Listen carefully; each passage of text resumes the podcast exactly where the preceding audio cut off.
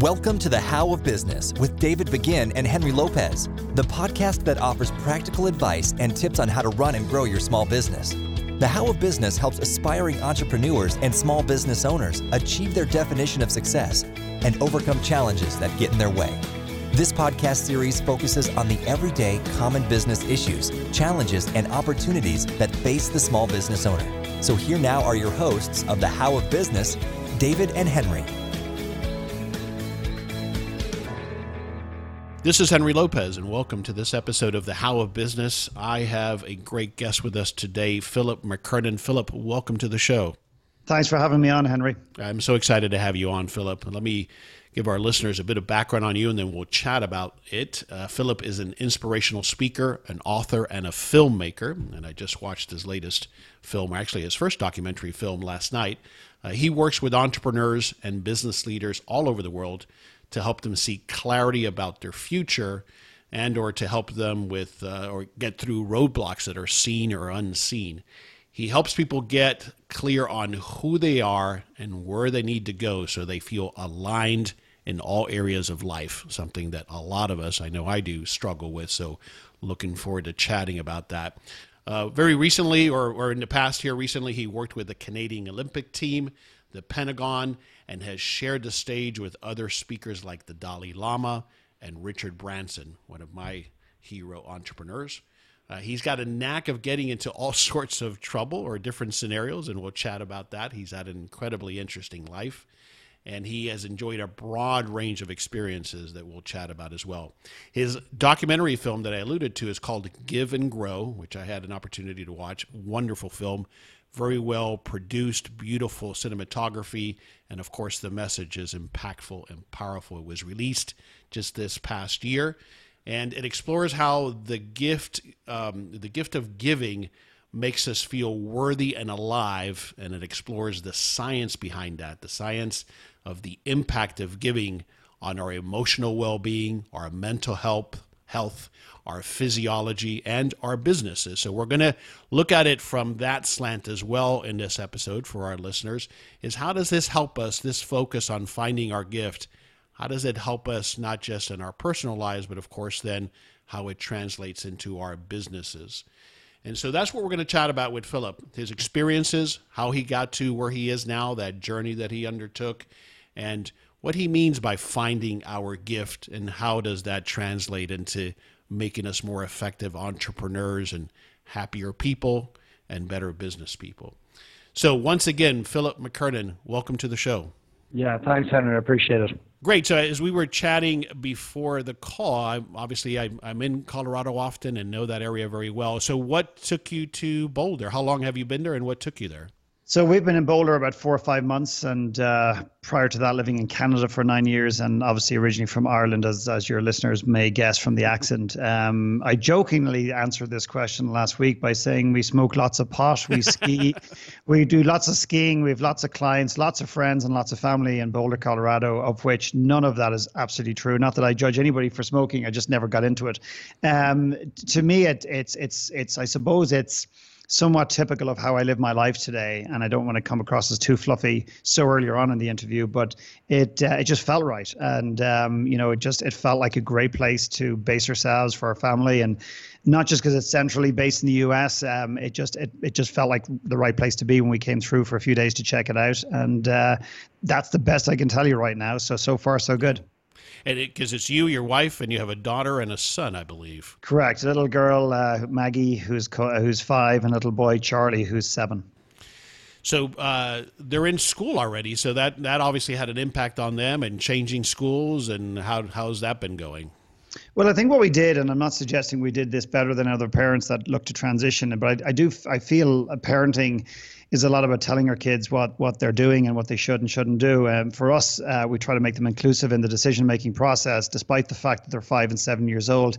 Uh, I think kids. Um, I certainly underestimate my children all the time. I every day I underestimate the the, the capacity they have for uh, emotional um, and intellectual awareness. So we actually kept them abreast of our thinking and and the why behind moving from Canada to the United States and why we're doing that. Uh, so it was no surprise to them. And in the end, I won't tell you the full story, but I'll never forget the day we sat in a restaurant in Boulder and I was about to uh, tackle the conversation, which I was a bit nervous about. And my little boy, seven years old, says, Guys, what are we doing? And I said, Excuse me. He says, Are we moving to Boulder or what?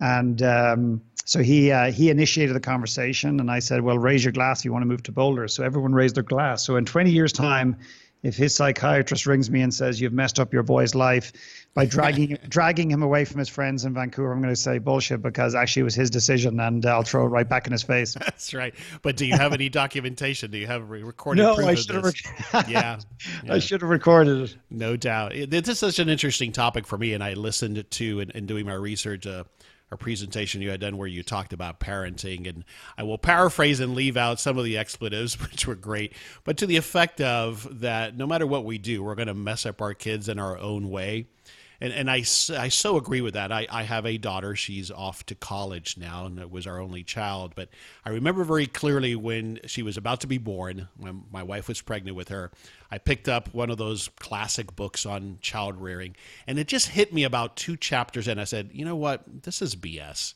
I'm going to do the best I can. I'm going to damage my child in my own way because that's just the way it is. And I'm just going to do what I do. You know, I'm just going to mm. try my best. Yeah. Yeah, it's, it's absolutely true. I mean, I, I definitely not the the way I've delivered historically, not the most inspirational in the world, but the point of it is very, very well thought out and uh, and very sincere. And that is, no matter what we do as parents, no matter how hard we try, we're going to mess our kids up, or we're going to leave them with some negative baggage, as well as some beauty and positivity, which we all obviously hope. And what, what a lot of people instantly do is they judge that statement. They go, oh, great. Well, if that's the case, well, why should I even bother? And of course, right. that is not what I'm saying.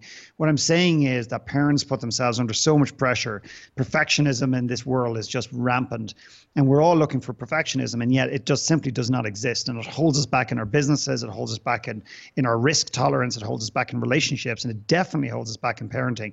Because what we're trying to do is we're trying. That's the point. We're trying so hard to never prevent prevent the past, to me- never never allow our children to feel the pain or the disconnection, the hardship that we, we we we face. Which, by the way, is not setting them up for success. It's actually protecting them in cotton wool, and then eventually, when they have to be released into the wild, um, they're not ready for it. Um, so to me, it's about letting them go a little bit, not giving up, and they're very very different things. Letting go and giving up are not the same thing. So if you can let your kids go a little bit emotionally, let them fly, let them fall, let them cry, let them laugh, and uh, give yourself the, the, the peace of mind knowing that you're doing your best and that even if you do leave them with some baggage, it certainly wasn't intended.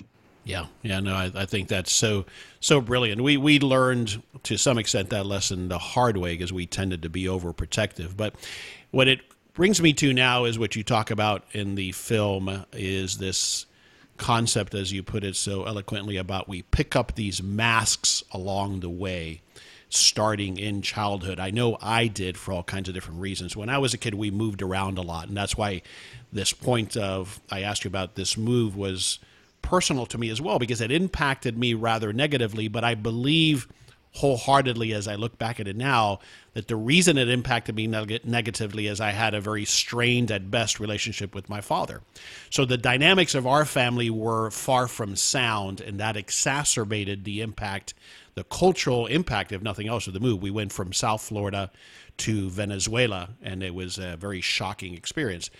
But again, it's because of the dynamics that existed or didn't exist in my family. But talk to me about this concept of picking up masks and what that does to us later in life. Yeah, and I, I think we pick up masks primarily because we want to fit in. Um, you know, I think if I had to try to simplify, that's the best way I could do it. And for me personally, um, I know I started picking up mass from a very early age. I used to say 15, 16. I think I was doing it since I was I was 10.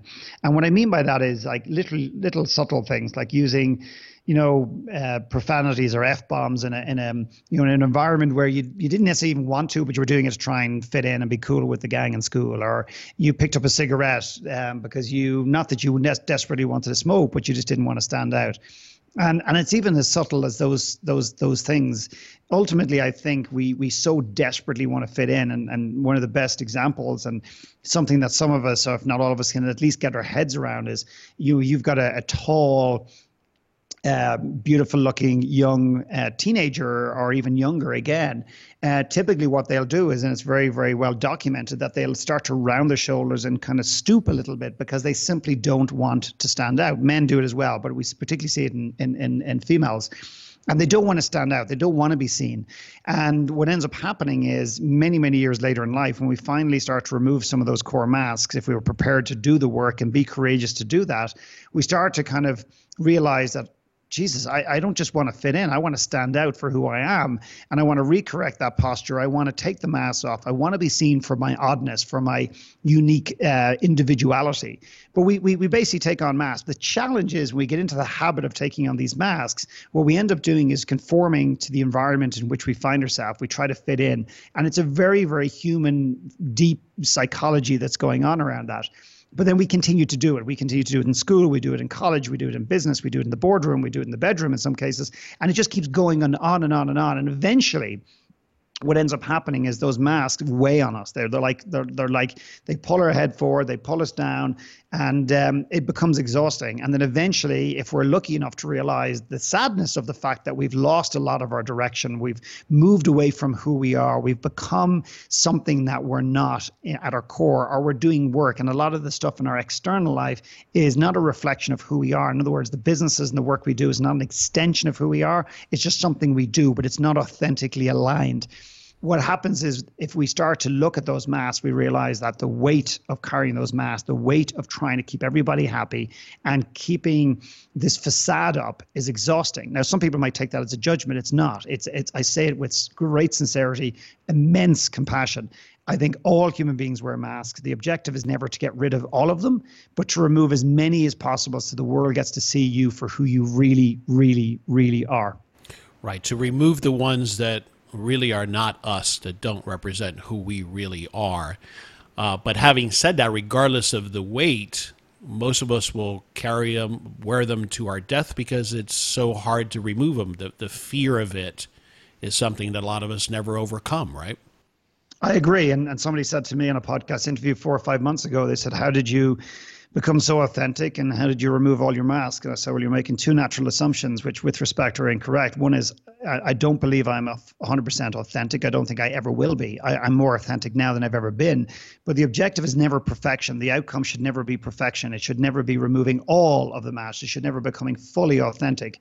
And the reason I say that is not a degree of negativity. It's to illustrate and to promote and to remind people that when we believe we're, we're at a, we've arrived, when we believe we're at a great place, we believe we've fixed something or beyond something, that's the very time we moved into this very complacent place where it has the capacity and often does come up and bite us right in the butt and and and remind us very strongly that actual fact we haven't removed all the masks.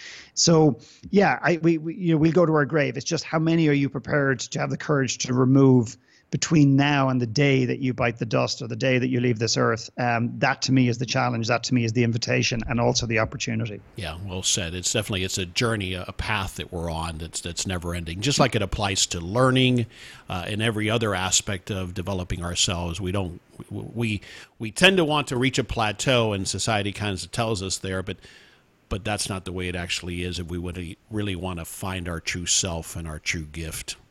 Exactly. So I'd like to go back to uh, in your personal experience as I was looking at your bio and, and your online sources that I w- was able to gather. Did you go to university?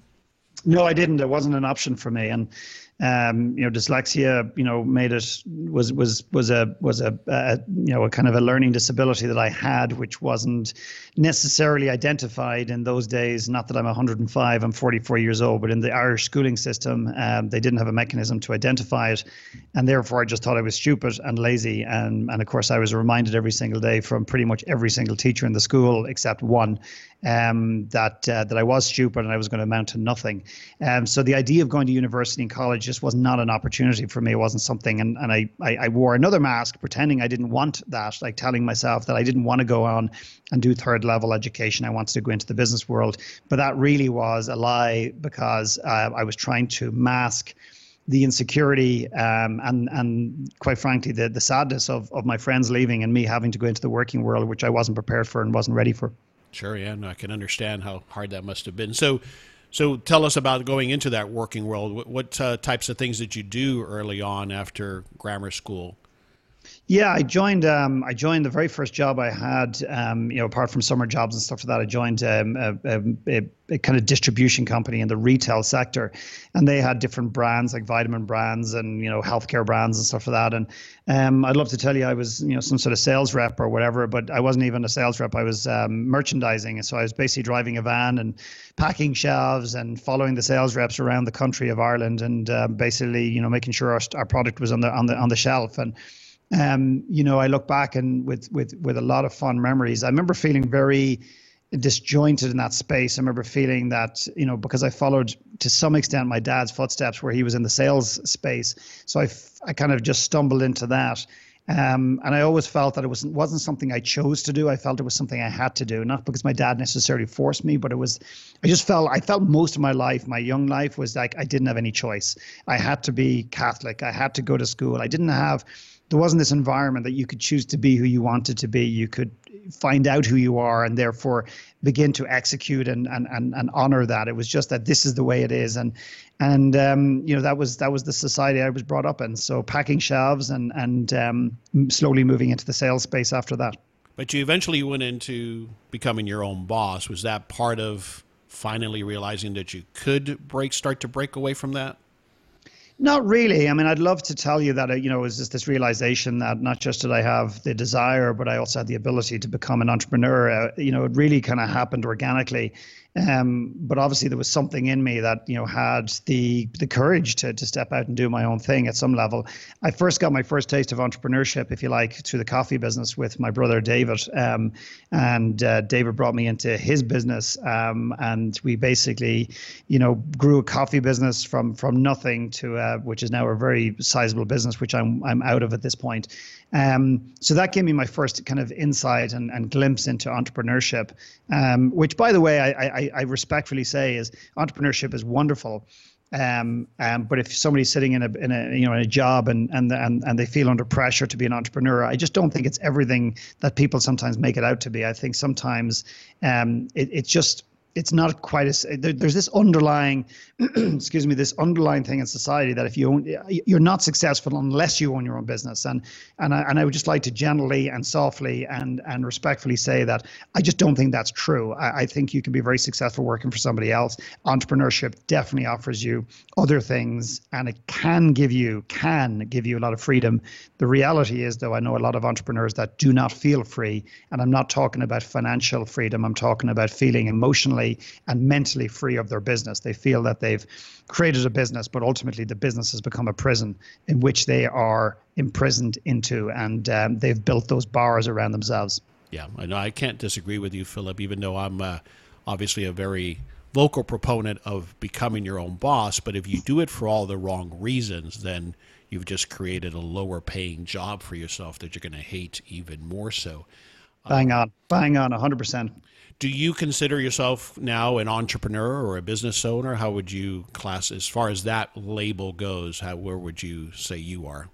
You know, I, I, you know, it's funny. It's a great question. I no, I don't. It's not that I'm not an entrepreneur. I'm not a not a business owner, and I'm not not a leader, or I'm not not a teacher. I just don't have a specific label that I've ever put on myself. I think in a world today, I think sometimes for communication reasons and and for understanding and simplicity, I think labels can make sense. But I think actually, um, you know, I think also labels put put us put us in boxes, and they they restrict us in many ways. So to me, someone said to me recently, "What's your niche?" Like, you know, what is the one piece of expertise that you have? And I and I said, I said, I know maybe I'm not meant to say this, but I don't feel I'm an expert in anything. I know quite a few things, and I'm very good in a co- coaching capacity, working with leaders and business owners, but I, I don't put a label on myself and I try not to put labels on my clients because the amount of clients that I've worked with that have pivoted and transformed into doing something completely different than if I'd put a label on them from day one, I think I wouldn't have been able to serve them the way I do now. Yeah, that, that makes perfect sense. And we'll come back to that if, if time allows. But you own various businesses then all kinds of different. You were in the wine business a coffee business a vitamins business. You went into real estate and i think that might have been one of the last things you were doing because you wrote a book related to real estate if i got that right your first book Yeah, first two books were about real estate, and and quite frankly, and I say this with respect, I was telling myself, and this is very important in the entrepreneur space, or are people moving or looking to transition from maybe a corporate sector into the into the entrepreneurial space, and that is, let's just say, let's just use a hypothetical situation, which by the way is probably very real and very you know represents reality for a lot of people. Let's just say you're in a job, or you're in a corporation, but you're just not feeling it. You just don't feel the love,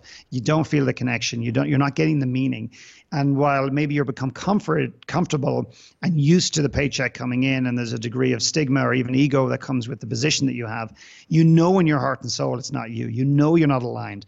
And entrepreneurship, then you know you're on the peripheral, is is is is starting to look more and more and more sexy, even though at the same time it's more and more and more scary. Um, what sometimes is a very critical either mistake or, or thing that individuals do. I did it myself um, I'd love to say I did it once and learned my lesson. I probably did it a number of times, and that is I I ended up moving into something on two basic, you know, going back to motivation, like being, you know, the authentic motivation. I wasn't aligned. I didn't know who I was. I was I was uncertain about who Philip McKernan was. I didn't have a clue what my identity was. I didn't know what my passions were as a result of that. I moved into the real estate business for two primary reasons. One is because I told myself this story that I'd heard many, many times and believed it, that if I had the financial freedom, then I could do, go and do what I wanted. Then I'd have the freedom to do whatever the hell I wanted in the future. And I believe that that is fundamentally, can be fundamentally flawed.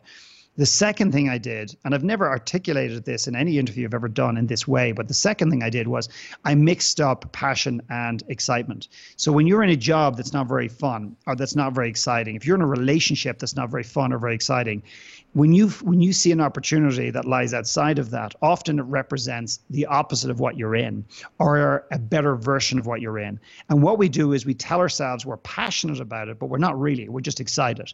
So I was telling myself and the world that I was passionate about real estate. I wasn't passionate about real estate.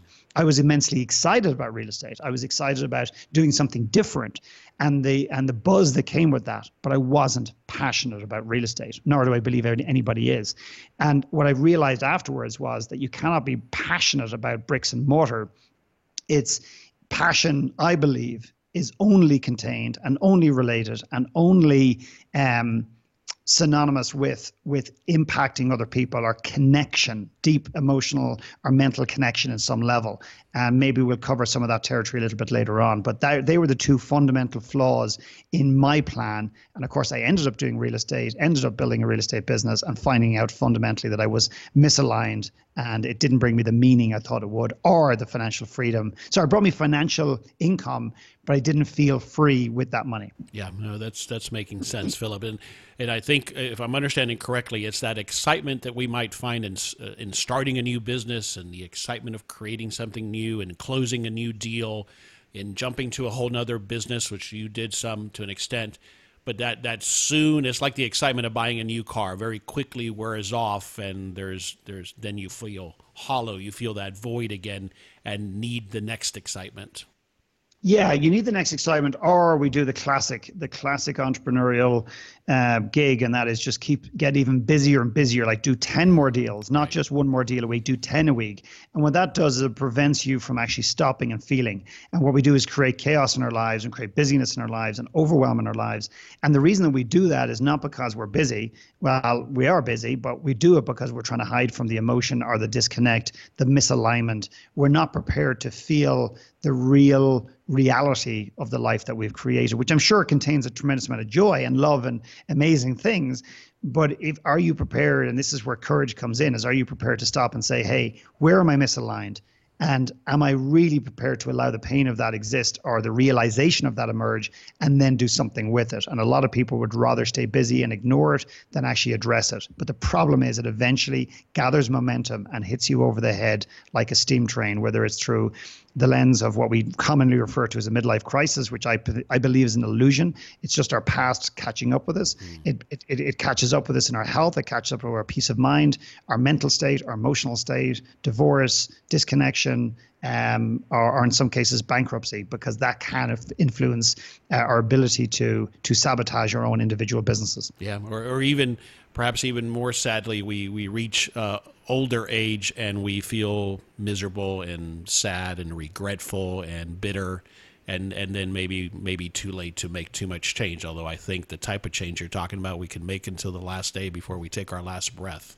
Um, mm. But you touched on something that that's uh, is, is important to come back to, I think, because we have this perception. We, we've been indoctrinated to an extent, I believe, our education system does, our environment does, certainly in this part of the world where we live, to think, to your point, we need to work, work, work, work, work, and the rewards will come later. Even as entrepreneurs, we fall into that trap, although it's, it's becoming a lot more we're becoming a lot more enlightened. A lot of entrepreneurs are on that point. But to this, the same the example of what you're doing now, I think we come from an environment that says, well, someday I'll retire and I'll move to Boulder instead of let's go there right now and combine both things. And I think that's something we struggle with mightily still, even as entrepreneurs. Yeah, workaholism and, and entrepreneurship is, um, you know, is something that tends to, you know, come come hand in hand in a lot of occasions. But, you know, to me, you know, it's it's funny that we you know we we, we look for as I've said a number of times recently is we look for intellectual answers for what I believe are emotional challenges. So when someone's very very busy, so I, I was at a conference recently, I was at a roundtable dinner which I hosted the night before, and um, everyone was given this exercise 90 seconds to introduce yourself and your biggest challenge and then the group had two and a half minutes to give you some type of insight some sort of support or some sort of resource to help you with that and um, the very first lady said, you know, I'm I'm really really busy and I've just got so much on, and that's my challenge. I'm just too busy and I've got no space. And then the, the, it was really fascinating to watch the table, just like machine gun fire. Oh, I've got an app you should you should. I've I've got a book you should read. I've got a coach that focuses on productivity. I've got this, and it was just all of this intellectual solutions for what I felt was an emotional problem, or emotional challenge. And I looked at her and I said, "Excuse me, guys, can we just stop for a second? I just want to know why are you busy?" She goes, "Excuse me." I said, Why are you busy? And she goes, Well, because I've got a lot on. I said, Yeah, but why is that? And correct me if I'm wrong. You look way too smart to not to have addressed this before. Tell me that you haven't found an app before, a productivity tool, a book, or something that's told you how to say no, how to prioritize, and everything else. And while it's lasted or even made an impact, ultimately what you find is you go back to this overwhelm pattern because it's deeply rooted in your psyche and you keep moving back. She's absolutely bang on. So I said, okay, great. So if that's the deep pattern, what I'm curious to know is what are you hiding from and what are you running from? Or what are you hiding from and what are you know maybe you can separate those two. And she looked at me and that's where the tears came up. She says i'm afraid to find out what my real passion is what my real gift is because i don't want to fail doing it. Mm-hmm. i'd rather fail doing something i don't really want to do than run the risk. Now she didn't say it exactly like that but pretty much that's what she implied. Yeah. i'd rather fail doing something i don't want to do as opposed to run the risk of uncovering my gift and if i fail doing that there's nothing left because that is ultimately the thing that i'm on this earth to do that that's such a, a, huge takeaway there, Philip. And I want to ask you: You've been all over the world. I think you've visited over eighty countries. Do you find that to be the common theme at the heart of it, as to why uh, people continue to wear these masks and aren't honest or not honest, but don't actually live their real life, don't find and act on their real gift? Is that the same thing across the world? I, I, do, yeah. I think it is, and I think it's less prevalent in some places, and it's it's more in others. But ultimately, the, there's a commonality across the globe in that in that capacity, and people are afraid to allow the world to see them for who they really are because they're afraid of being judged. They don't want to be fully seen, and and the reason for that is that it, it is a perception they they create in their heads, ironically, but yet they, they I think this they, what the what's causing all this, like what is the root cause of a lot of this, and a lot of the root causes, and this might sound completely alien to many, if not all, of your listeners, is that a lot of people don't really like who they are. And and and also in the world of entrepreneurship and leadership and is that we mix up two things. Just because you're good at what you do and you appear to be confident whether you genuinely are or not is a, is a different argument. But just because you're good at what you do doesn't mean you like who you are. So I don't care what entrepreneur you you take. I don't care what business leader, what famous artist, what celebrity.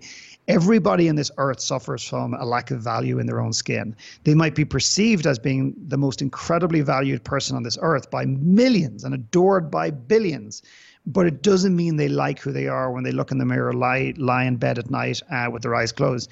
So if you don't really like who you are, the problem is two things, or a number of things actually. Number one, in no particular order, is you don't really like who you are, so therefore you don't really trust who you are. Number two is you therefore don't listen to your intuition. You don't trust your gut, so you move into an intellectual space.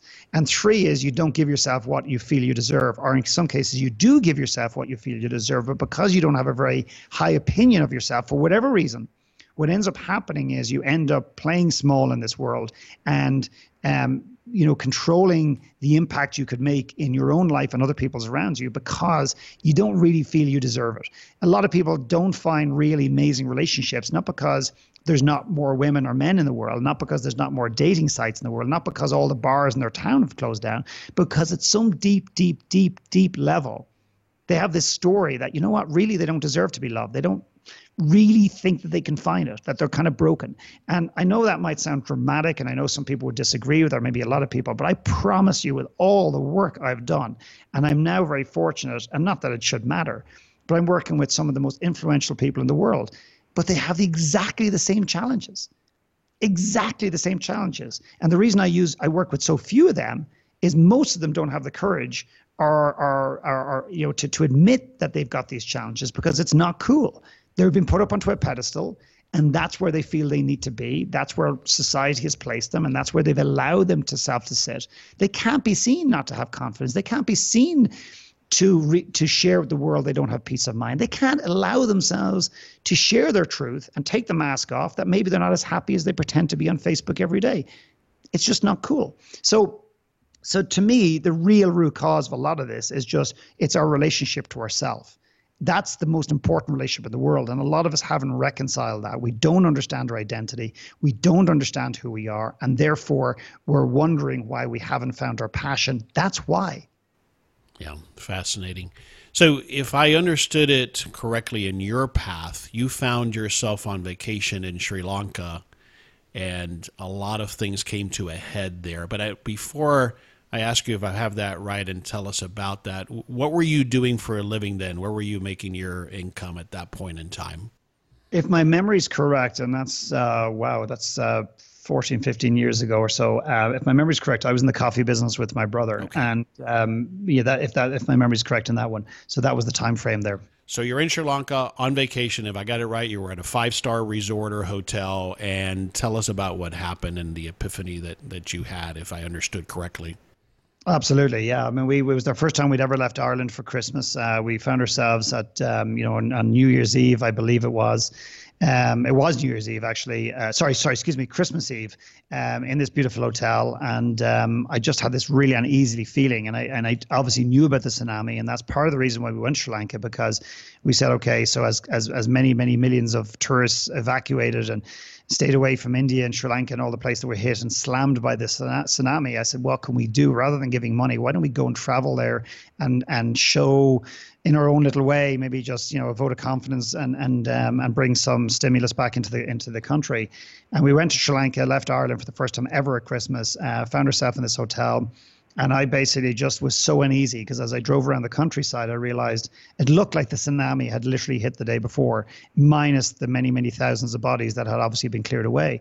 Um, in other words, the place was still devastated. And I remember feeling this real unease of me in this five star hotel and I was making pretty good money at the time and building equity in a business and so on and so forth and just feeling really uneasy. And uh, I remember getting up in the morning continuing to feel uneasy went for a walk down the beach and I don't know what the heck turtles have got to do with anything but there was two big turtles in the water. I waded into the water and I just walked back out of the water and I just knew I had to leave the hotel and without boring you with all the details and your listeners, but we found ourselves driving and driving and driving and driving, um, couldn't find accommodation anywhere, and eventually found one place with one room left, and uh, bumped into a lady who basically had created. Um, a non-profit uh, on the back of the tsunami that she was there a year previously and got exposed to an orphanage for the day on on what we call Boxing Day or uh, in Ireland, Day Stevens's Day, and um, spent a day in an orphanage, and that fundamentally shifted who I was. Now, it didn't land on the day. I knew something had changed in my soul when I walked out of that orphanage. Something had really shifted in me, and it was probably the many years bubbling around and bubbling up and not being satisfied in different things. And I think that was the catalyst, the straw that broke the camel's back, whatever you want to call it. But I'd love to tell you I had the wisdom and the insight and the awareness and the intelligence to to to link it all together at that moment. It's only looking back in hindsight I realized what had happened. Sure. And and and from that moment forward I knew I knew in my heart and soul I had to transition and I had to transform and I had to change my life. And so that's what led to what you currently, I guess, goes by the label of the Philip McKernan movement. But so when did you segue into that not just as a platform and helping others, but really, I think, is this now your primary quote unquote business, or do you still this, have other businesses? This is it. Uh, in fact, we just liquidated any other bits and pieces that we had in terms of real estate in the last couple of weeks. Um, we where our sole focus is is creating a um, an environment um, and in different ways to help people, you know, really get in touch with who they are and cover their gift and, and realign and transition or sometimes pivot you know the lives they live in order to move into the spaces and, and give them and nurture and, and give themselves permission to do what they want to do. That's what we do full time and that's what i all i will do full time for the rest of my life. How i do it will change. Um, and i am going back to the sri lanka thing i'd love to tell you i left that i left sri lanka and i just i executed. I didn't. I was still so scared. I still had so many challenges and worries and fears and everything else. And that's something i'd like to tell be really clear about is sometimes people have this perception that I suddenly woke up, I realized what my passion was, I executed on it, and everything's been rosy ever since. That's just not the case. Um, it was years later, maybe I'm really slow, years later before I finally, finally, the pain of not doing what I'm on this earth to do caught up with me in such a dramatic way for me personally. And I remember just saying, shit, you know, the pain of not doing what I'm here to do is so insurmountable that I have to honor myself and um, and and just do it. Yeah, no, I, can understand that. We'll come back to that topic of fear here, depending on time. But I, I want to start, uh, obviously, talking about the movie and the other things that you do. The movie is just an expression, obviously, of this idea, this concept. And in the, sh- in the movie, you show very eloquently a group that you take to India to go through this experience. And so it's very wonderfully done and very impactful. Uh, not to mention beautiful to watch. I, I loved it. But Thank you. if I'd like to start with, we've been talking about it and around it, this concept of finding your gift. I would love for you to define that. What does that mean? Yeah, thank you. Um, you know, to me, I, and, and the reason that I, I love the word gift and not just the word, but I love what what gift invokes in me and, and potentially evokes in other people, is that it's taking the concept of passion. And I believe, and this is my perspective, so people don't necessarily have to agree with that, I believe it's kind of deepening it. The challenge with the word passion is we're now slapping it on everything. We're slapping it on bottles of wine, we're slapping it on motorbikes, we're slapping it on bicycles, we're slapping it on real estate. We're so the amount of people are saying, I want to find my passion, or this is my passion. And people are saying now I'm passionate about, you know, widgets and I'm passionate about donkeys and I'm passionate about goldfish and I'm passionate about all this other stuff. And that and, and I don't mean that to be derogatory or condescending. What what I'm saying is that, you know, if we're so passionate about all these other things, I think what, what's happening is the concept of passion is being diluted. And there's so many people in the world today that are saying they're passionate about this, that, and the other. And when I sit in front of them and get a chance to really quiz them and go deep, it turns out they're not really passionate about that thing. They're passionate about something else, or they're passionate about some other element within the confines of what they're saying they're passionate about, if this makes any sense. So, what I wanted to do is really deepen the conversation beyond the concept of passion. And that's where I came up with this idea of gift, which is not, I wouldn't say, is uniquely Philip McKernan. I've coined lots of different phrases and concepts and philosophies, but the gift is something that I believe we all have. We've all, it's all inherently built in within us. We've all born with it. And how I would define our gift is our gift is our inherent ability to help somebody move the needle in their own life in an emotional, somewhat mental, and maybe even physical, but particularly in the emotional space. And that is our ability to really make people feel special. And if you're thinking, okay, this is very woo woo, this is very fluffy, this is whatever, let me kind of go a little bit deeper than that. Um, if I had to describe humanity, I would say that there's two things I know to be absolutely true in humanity that everybody in the world wants to help people, that they want to give back, they want to make an impact. Now, it doesn't often appear that way. Sometimes people appear to be actually being more destructive than anything else, but I really do believe that. And I used to think that was BS, but I really do believe everyone wants to give back in some capacity if you get to the core, because a lot of people say, okay, I want to impact, but I don't know how. I want to impact and I want to help people, but I have no idea where to start. Well, where I'd ask you to start is the pain that you yourself experienced. What is the pain that you've experienced yourself that you would like to either fast track somebody else through or eliminate for somebody else? That to me is of all the years research, all the traveling, all the many thousands of people I've worked with personally in a coaching capacity or spoken to around the world, that to me is what I believe our gift is. And really, what I'm saying in addition to that is I'm saying that if we've experienced pain, which almost every human in the world has, there is some type of gift in the pain, as much as people don't want to hear that. And that means your pain has a purpose, it has an outlet, it has, you may not want to have experienced it, you may not like it, You may not like that part of your story, but the fact is you lived it. And now you have an opportunity to take that pain and, and, and, and build a purpose around it so you can help other people, if nothing else, to know that they are not alone and that they are not broken and that you're, you know, there's somebody else out there that has experienced that and you're here to support them. And that to me is an invitation and, and, and, a, and a serious challenge for people. Yeah. And, and this, that point here that you're describing is in part what makes our gift unique, right? Our lens, our unique perspective of it as you explain in the movie. That's that's Correct. the part the part that only I can bring to it. Correct. And the one, you know, people, and this is where I, I, I love the fact that we have, you know, let's just call them heroes, and we look up to people in the world, and we have business iconic heroes that we look up to, and everything else, and great. But I, I just, I, I, I ask and I advise and I support and I challenge people to take those people off a pedestal, still respect them, but don't see them as something that you're not. Don't see them as above you. Don't fall in love with their story. Fall in love with yours. And people say to me, but, but Philip, I don't have a dramatic story. Philip, I don't have a, uh, a rags to riches to, to, to you know story. I don't have that. Uh, bull, you've you've got the most extraordinary story in the world. And the reason it's the most extraordinary story in the world is because it is yours. And if it's not, what you're basically saying is you're not accepting who you are. You're not accepting your path. You haven't accepted your personal narrative. And therefore, I think you are still wearing masks and you're not prepared to show up and be seen and to allow yourself to do the work that you're meant to on this earth. And it's simply a matter of connecting on a personal one on one basis, eye to eye with someone to impart that gift.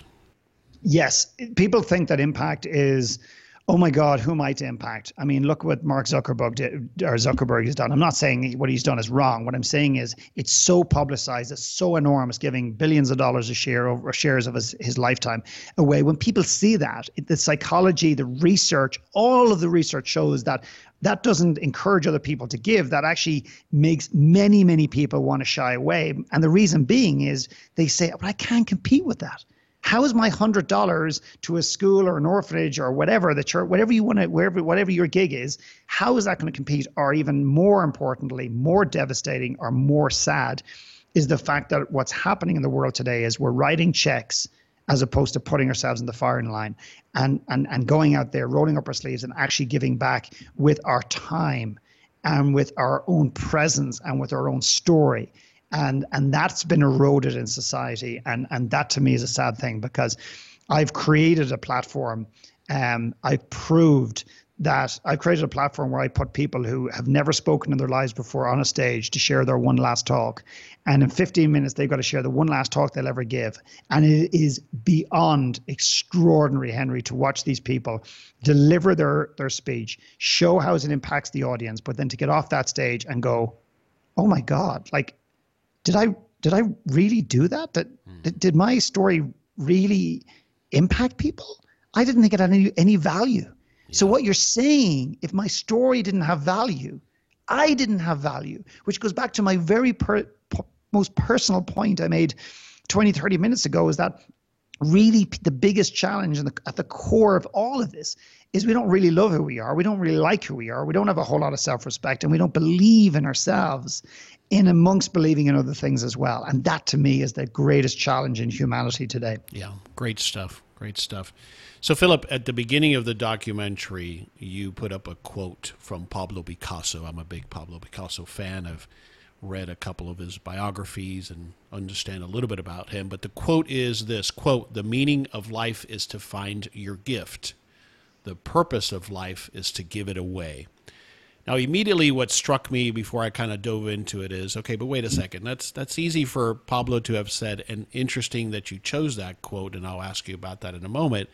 But I know for fact that Pablo was a wealthy man, enjoyed the riches of his art, lived rather lavishly, relatively speaking. He was one of the first artists, in fact, who was famous and wealthy within his own lifetime. Um, so, why did you choose that quote, and what does it mean to you? Well, I was attracted to the quote and, and, and not necessarily the man himself. And, you know, I don't know much about his history. The quote just struck me very deeply. And rather than putting in one of my own quotes, which sounded or felt very self-serving, um, I just decided to use an external quote that that that kind of spoke to what we were trying to um, achieve in the film and the invita- and the invitation we're trying to achieve in the, in the film. But just going back to your points, you obviously have researched Pablo in, in, in great detail, or you have an interest in him, and and it's a wonderful a wonderful insight. What you might find is, and this is this is just something that came up for me, and this might mean this might make so much sense, Henry. I might go completely sideways. I don't know, but what you might find is someone like Pablo Picasso didn't find his gift and went to his grave maybe with regret and maybe he he he lavished in his wealth and his success and everything else but he didn't necessarily find the gift. And what do I mean by that? Like, well, why am I saying that? And then, and, and ultimately, is he then therefore really inauthentic, if that's even a possibility, in writing such a quote? There is a there's a huge amount of wisdom and, and truth in this in this fact, and that is, we often seek teach or promote the very thing that we didn't find ourselves. And I had a client on my on a call the other day um, who left uh, left Wall Street. Um, you can imagine the money that this guy was on, so money wasn't a problem. But he just wasn't satisfied in doing what he was what what he was doing. And the biggest struggle he has right now is, if I had to sum it up in one word, is purpose. Is understanding not just intellectually but emotionally connecting with what is per- his purpose in this earth what his purpose is, and I know this to be absolutely true with all the conversations we've had, is his purpose in this earth is to help people find theirs. And the reason that that runs so deep in him is because he knows the pain. He knows what it feels like to not have purpose, to do something for 10 or 15 years purely based on financial reward rather than purpose. The challenge for him, and I'm hoping this is making t- some type of sense, the challenge for him is that he feels like a bit of a fraud. He says, "Now I need to figure out my purpose before I have the right to help other people with theirs." That's not true. I believe that actually he is probably better qualified than a coach um, that has trained in purpose and mission or whatever because he has lived with the pain of not knowing his purpose. Am I making any sense here? Uh, absolutely, I'm I'm with you all the way in in, in complete agreement. And if we uh, wrap it up on Picasso in particular. Again, I'm no Picasso scholar, but I think you're dead on that he was wearing masks. Funny enough, no pun intended, but he did a lot of masks yeah. with ceramics.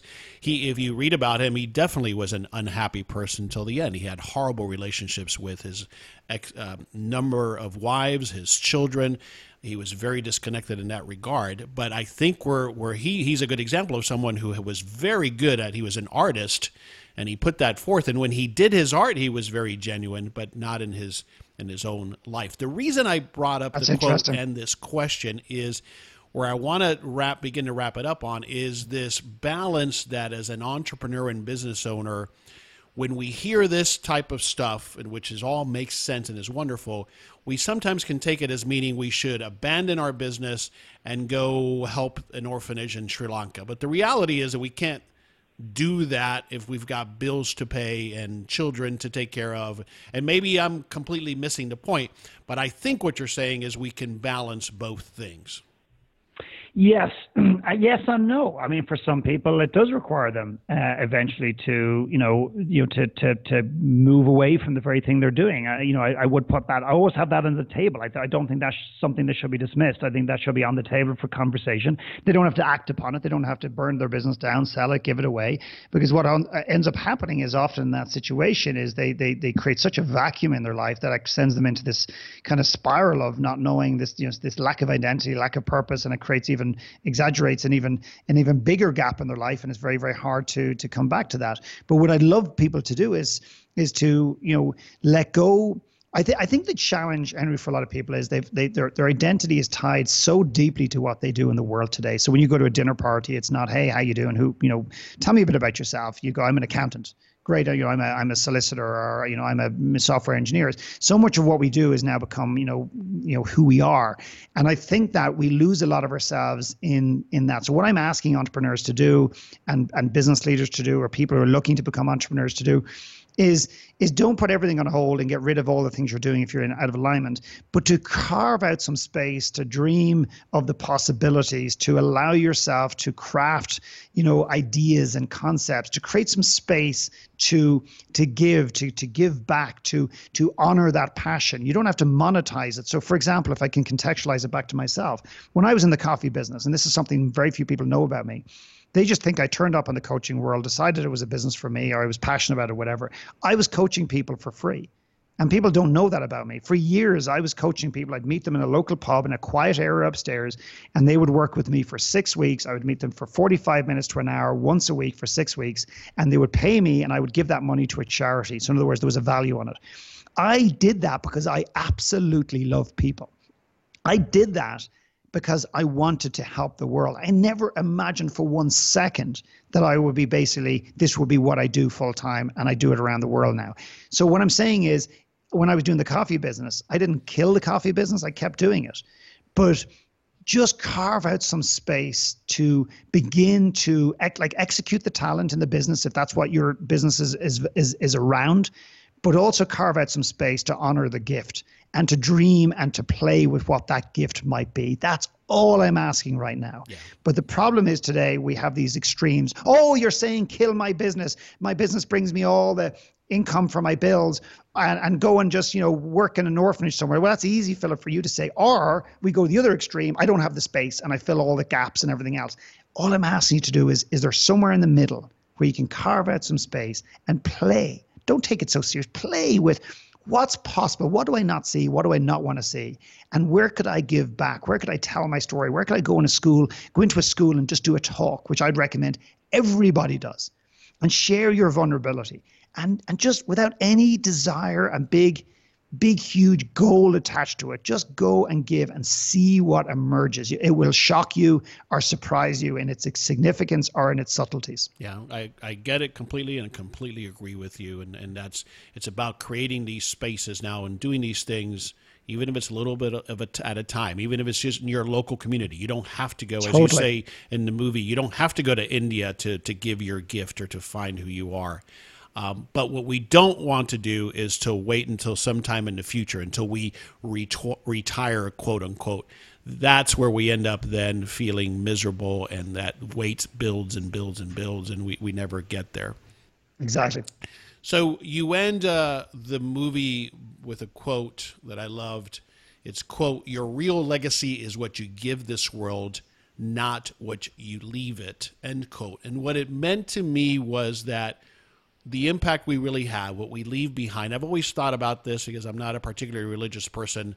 When my grandfather died, for example, he was the first meaningful person in my life to die uh, at a younger age uh, for me. And I always thought that what he left was the impact that he had on us, the the way that he was with us, his love for us. That impacted us, and that's what remains. Not the material things that he may or, or may not have left behind, not money or a business or things, but that impact, that connection that he made with me is what he really left behind. And I think that's what it means. Am I onto it? Bang on, 100%. So, 100%. Um, so we start to wrap it up. Various questions. I mean, I could go on for another couple hours. So this has been fantastic, Philip. I appreciate you being with us. Uh, but let me ask you this question I tend to ask most people What do you love most about what you do today? Um, what do I love most? Uh, I have to say the, the, the the feedback from the clients, and I don't mean that in an egotistical, self-serving way. When I see the joy, and I'm not suggesting, and I'm not trying to portray here, by the way, every client that t- I touch turns to gold, and everything's perfect because it's not. But the joy, when I hear back the real changes um, and almost they're surprised when they say things to me like, Philip, I always thought I was really connected to my wife, or in some cases, their husbands. Um, I never imagined my relationship could be better than it is. Um, I never imagined I could become the father that I am now, that I would allow myself that space to do that. I can't believe that I'm I'm doing work that I that I love. I never ever imagined that would happen. When I hear things like that, that that moves me in a way that I actually quite can't put words to. Um, it moves me to just in a very emotional place, right? Quite frankly, and there's no dollar figure that can ever repay that. So that to me is the greatest joy I get, and that is my fuel to move forward and do what I do every single day with with courage and um, and persistence. Oh, that's fantastic. So the movie, I found it on your website and just uh, bought it and watched it online. Is that what you where you would like people to go to if they're interested in watching the documentary? Yeah, philipmckernan.com is my main website, and then giveandgrow.com is the uh, the documentary. And if nothing else, just go to giveandgrow.com and just even just watch the trailer. And if you're drawn to it, wonderful. If you're not, you know, that's I respect that as well. So that that'll be the main places that people can connect. Absolutely, we'll have links to that in the show notes page. And I assure you, if you watch the trailer, you're going to watch want to watch the movie. The trailer is beautifully done as well. Uh, and there's a lot to take away just from the trailer, so it's worth watching, even if it's just that. So we'll have links to that on the show notes page at thehowofbusiness.com. I'm always interested in book recommendations, Philip. Is there a book that comes to mind? I don't care what the subject is, um, fiction or not fiction, something you would recommend to our audience. Well, this is where I either recommend my own book or I recommend somebody else's book, but I'm actually going to do neither. And uh, what I would love people to do, and I just and I mean this with tremendous respect, and it's a challenge and it's an invitation, is just for a short space of time in 2017, carve out a week or month or even two months not to read any books whatsoever, and just to go and take a journal and create some space in your own life and bring wisdom out. What the wisdom I'm most interested in the world today is, with respect, is less of the wisdom that are found in books in libraries and and, and on Amazon and everything else, in which there's t- tons and want some wonderful books. I'm not knocking books, but what I'm really, really, really fascinated is the wisdom that can come out of people when they tell their stories, when they write their one last talk, which is a little exercise I do with uh, if you were given 15 minutes to give your one last talk to the world, what would you say?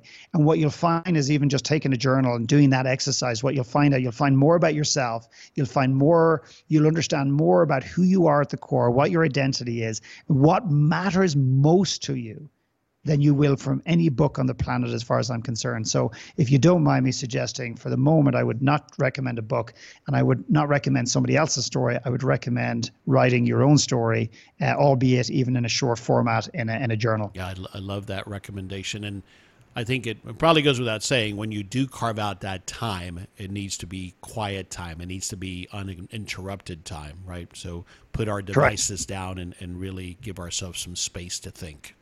Totally. Wonderful. Love that. So, final parting thought, piece of advice. Keep in mind again who we're speaking to with my audience is people who are aspiring to become entrepreneurs or existing small business owners like myself. And in this conversation, if they've gotten to this point, it is because this has resonated with them and they're trying to strike that balance. They're not going to shut down their business tomorrow. They're probably not even going to give up on their dream of owning their own business because it's tied to a lot of where they want to go in their lives. But final final piece of advice or thought for that audience. Yeah, I didn't expect this to come out of me, but I just shared this with a gentleman over coffee this morning. Is I would love you to. Uh, this is for anybody who's willing to take on this little exercise. Um, I would love you to take out a, a piece of paper, a blank canvas, a piece of paper again in quiet space, uh, you know, space, space, not not not when you're in between phone calls and emails. And I would love you to just actually draw or paint the the the uh, draw draw a, a, representation of of what's possible. Those two words. Allow those two words to ring in your ear. What's possible for your life? But I would like you to do it in an isolated manner. In other words, I call this isolated dreaming. And trust me, it's a wonderful exercise if you're open to taking it on. So just carve out some space, do a drawing, not a, not words, an actual drawing Don't care if it's stickman and it's a crappy drawing or whatever. Stop the judgment. Just go for it. And what I'd like you to do, if you're married with two kids, forget about your kids for a moment. Forget about your wife. Forget about your husband. If you've got a, bi- a, business, forget about your business. If you live in Boulder, forget about Boulder. And the reason I say that is when we start to take and consider and dream what's possible for our lives and visualize what's possible for our lives, what we do is we look at it through the lens of what we already do, where we already live, what we already know. And I appreciate those things are part of your life. But the problem is they create confusion because then you're starting to look and say, okay, well, how, how do I consider what's possible knowing what I know now. That is so limiting.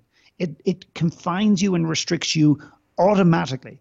So what I'd love you to do is just to do a drawing of, of just use use two words, what's possible and dream. And it's not like five or 10 years out, something that, you know, that maybe is a tr- three years out and just see what comes. It is fascinating some of the stuff that has come out for people when they've done that exercise. Then when you get clear on what it is you want then you bring the people in your life back into the into the frame and say okay now how do i position this with them or or whatever? But it's it's an amazingly clarifying and potentially very powerful exercise for people to do that i've done a number of times. Fascinating. I i don't want to i'm almost um, not wanting to ask this question because i don't want to put any parameters to it but immediately when you were describing it i'm thinking okay so i draw just myself or can i draw myself in a setting, or does it matter? And you, you just draw the setting, but I would I would ask you to leave your children and your family, in your right. case, your one child and, and and your your your wife or partner out of the equation. Exactly um, and just it's it's you in an environment doing whatever it is you feel like you want to do or should be doing or want to like what you're you know, what you're destined to do whatever yeah. and and just and again just removing those people from your life and uh, just temporarily and um, it's it's it can be I all I can tell you is I've done it so many times uh, a number of times with a lot of uh, business people and, and and leaders and entrepreneurs and small business owners and they've just uh, some of the stuff that's come out has just shocked and surprised them yeah I can believe it wonderful exercise great idea thanks for sharing that with us. Philip, this has been a uh, wonderful conversation, enlightening, interesting, challenging. I wish we'd had another couple hours to chat. Thank you so much for taking the time to be with us today. Yeah, thanks, Henry. And if I may just just add one little thing, and it's well, it's not a little thing; it's a big thing, but I'll just do it very quickly. Is I, I also want to respect you. Um, you know, I noticed a number of times during the interview that you're willing to go to a place of admitting that you yourself have challenges and that everything's not perfect and everything else. And as a podcast host and as a, a leader in that space and as somebody that's putting himself out there, uh, I just want to acknowledge that uh, because that is something that a lot of people in your position wouldn't do. So I just want to acknowledge that. I think that's a very courageous um, and and to me, that's what real leadership is all about. I appreciate that. Thank you so much. Okay, take care. Folks, this is Henry Lopez. You've been listening to The How of Business. Thank you for joining us on this episode. If you're listening to us on Stitcher's Stitcher or iTunes rather, we would appreciate and welcome you subscribing to our show. And we look forward to having you join us on the next episode of The How of Business. Thank you for listening to The How of Business with David Begin and Henry Lopez. We hope you found practical ideas to help you start, manage, and grow your business. If you enjoyed this podcast, leave a comment on iTunes and go by LevanteBusinessGroup.com and learn more about Levante's resources to help you with your small business. Until next time, thanks for listening and go live your dream.